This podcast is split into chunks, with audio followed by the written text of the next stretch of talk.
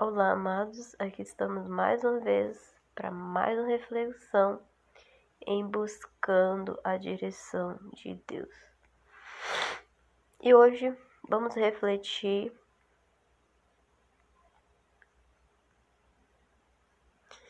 no capítulo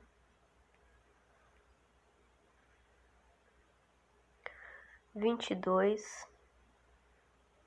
de segundo, de segundo Samuel.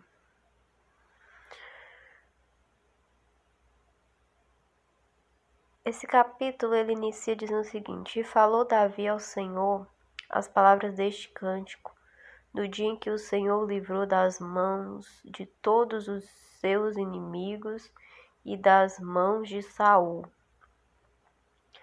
Disse, pois, o Senhor é meu rochedo, Aqui já é Davi declarando, após escolher o livramento de Deus.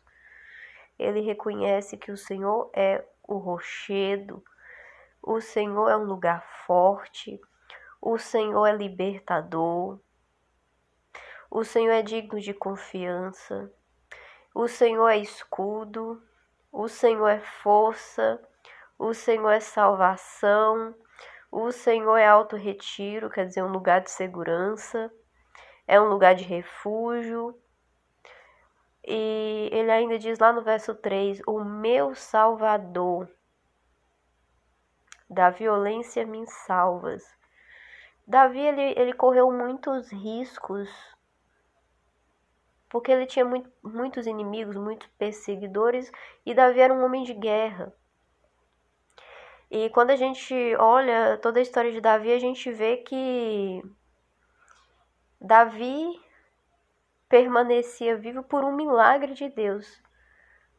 Porque o tempo todo o Senhor operava por meio de Davi essa salvação, salvando a alma de Davi, salvando a vida de Davi, salvando Davi das circunstâncias, dos perseguidores, dos inimigos, dos perigos, Aqueles perigos que Davi sabia, aqueles perigos que Davi nem sabia, não tinha nem consciência. E nos Salmos de Davi, ou nos textos que Davi vem relatar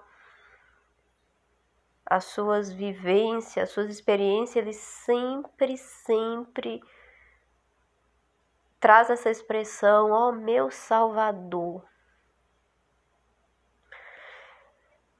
E ele continua ainda dizendo da dignidade de louvor, quer dizer, o quão digno o Senhor é de receber o louvor, porque Davi enxergava o favor do Senhor em todas as circunstâncias da vida dele. Ele enxergava que Deus era quem tirava ele do perigo, ele enxergava que o motivo dele estar respirando era a, a mão e o favor de Deus sobre a vida dele em todas as circunstâncias e situações. Ele tinha muita noção de que em volta dele o que cercava era altas ondas, tribulações, perigos, o risco mesmo, né? a morte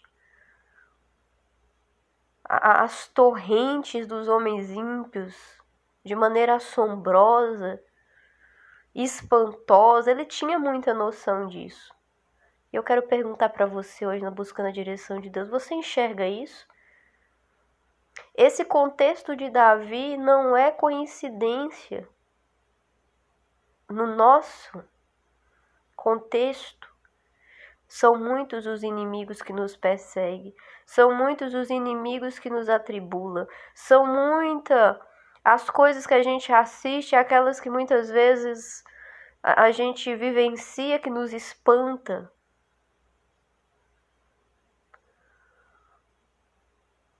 Tem muito em comum entre o contexto de Davi, os perigos, os riscos, as perseguições, a constante necessidade do livramento e da salvação do Senhor com a nossa vida. E eu quero convidar você neste momento a olhar para o seu contexto, para sua circunstância e pedir a Deus para que Ele faça com que você reconheça esse favor dele.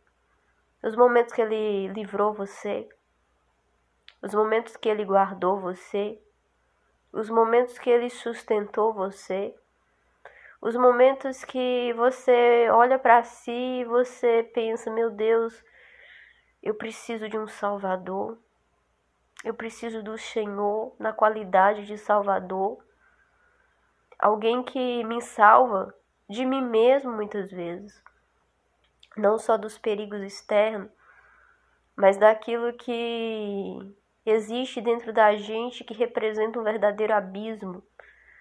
Porque um homem que não está ancorado no Senhor e não tem a convicção da salvação no Senhor, que não está firmado na rocha eterna que é Cristo, dentro de si existe um imenso abismo. Muitas dúvidas, questionamentos, medos, ansiedades, incerteza, insegurança, ausência de resposta. Mas sabe, Jesus hoje te convida, te convida a chamar Ele em cena. As perguntas que você não tem resposta, as circunstâncias, as situações, traumas, pensamentos tumultuados, Jesus tem solução. Ele é especialista em curar. Ele é especialista em libertar. Ele é especialista em salvar. Ele é especialista em livrar e colocar para correr todos os inimigos da sua alma, os inimigos visíveis e invisíveis. Porque Deus é esse Deus que me criou, que te criou. A voz dele é uma voz que estremece. É aquela voz que, quando diz tem que vir a existência. Ele é esse Deus que abalou e tremeu a terra e abala os fundamentos do céu se move e tudo que ele move, veja, ele move. Um Deus bom, misericordioso, mas um Deus também que quando se ira, fumaça sobe de suas narinas e da sua boca um fogo devorador. É o que a palavra diz. Carvões se incenderam dele, ou se incende dele e debaixo nos céus, acima. Veja.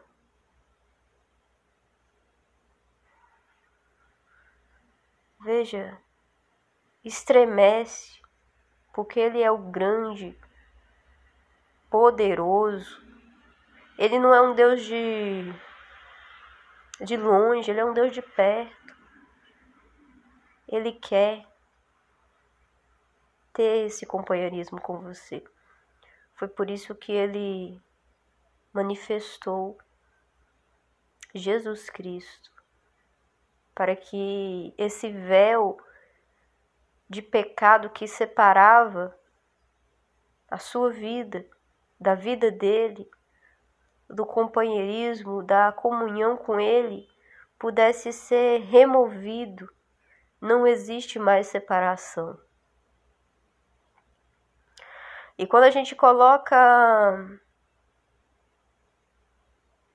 a buscar pela presença, a palavra de Deus diz que o resplendor da presença dele faz com que brasas de fogo se acendem. E eu fico pensando, irmãos, brasas de fogo já são chamegantes.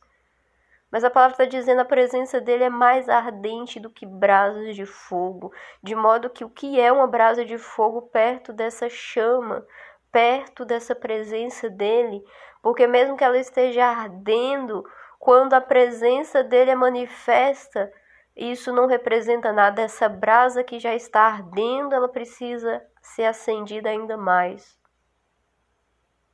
Porque o falar dele é esse trovejar, o soar da voz do Altíssimo inquieta, inquieta,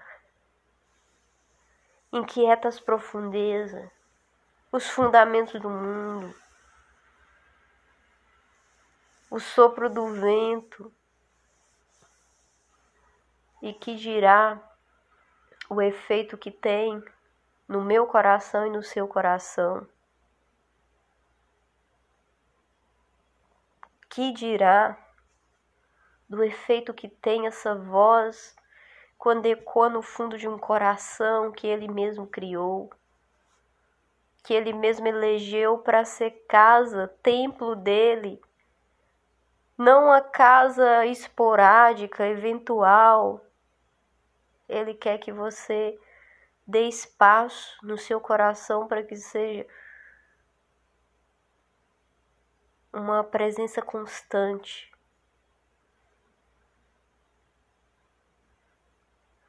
Porque quando essa presença ela inunda, você vê ainda os grandes inimigos tendo que bater em retirada.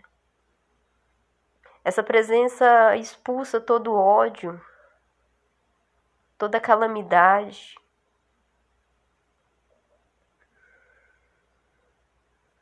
Ela nos enche de justiça, de pureza. Ela nos guia novamente ou guarda os nossos caminhos para andar de uma maneira diligente na presença do Senhor. Uma presença que, quando chega, espanta toda treva, toda sombra e nos coloca apenas a viver buscando por mais dessa presença, que nos tira das prisões, que nos afasta do que é ímpio.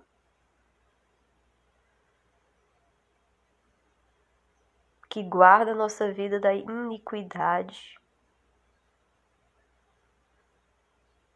porque no Senhor a gente entende que Ele nos retribui conforme a justiça, a pureza, o que é bom, o que é íntegro, o que é perfeito, e somente Ele pode revelar a nós o conceito da justiça, o conceito da bondade, o conceito da integridade, o conceito da pureza, fora dele não há como.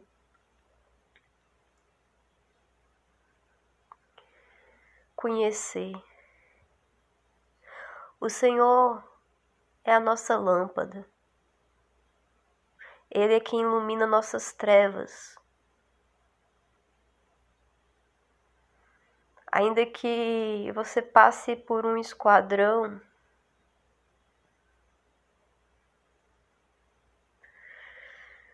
você no Senhor se sente capacitado a encarar. Porque o caminho dele é perfeito. E a palavra do Senhor é refinada. E a palavra dele é o escudo